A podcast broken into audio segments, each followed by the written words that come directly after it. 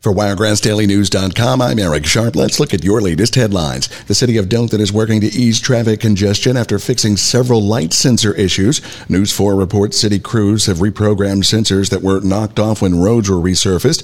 Also, a new light on John D. Odom Road at the entrance to Baptist Village should be installed and operational by Christmas. The U.S. Senate has passed a stopgap bill to fund the government, and one of those no votes was Alabama Republican Senator Tommy Tuberville. The measure that now heads to the president's desk keeps spending levels the same and keeps most of the federal government funded until January 19th. The annual Wiregrass Food Bank Stuff the Semi donation drive was another big success.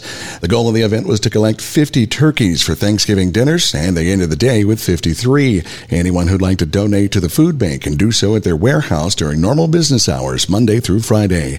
Final numbers from this year's National Peanut Festival are in and shows an overall attendance increase from last year by 20%. Also, over 460 volunteers contributed well over 17,000 hours during the 10 day event.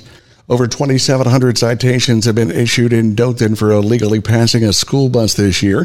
WDHN reports that's been since March when DCS became one of only three districts in the state to install cameras to catch drivers who pass a school bus while the stop arm is out.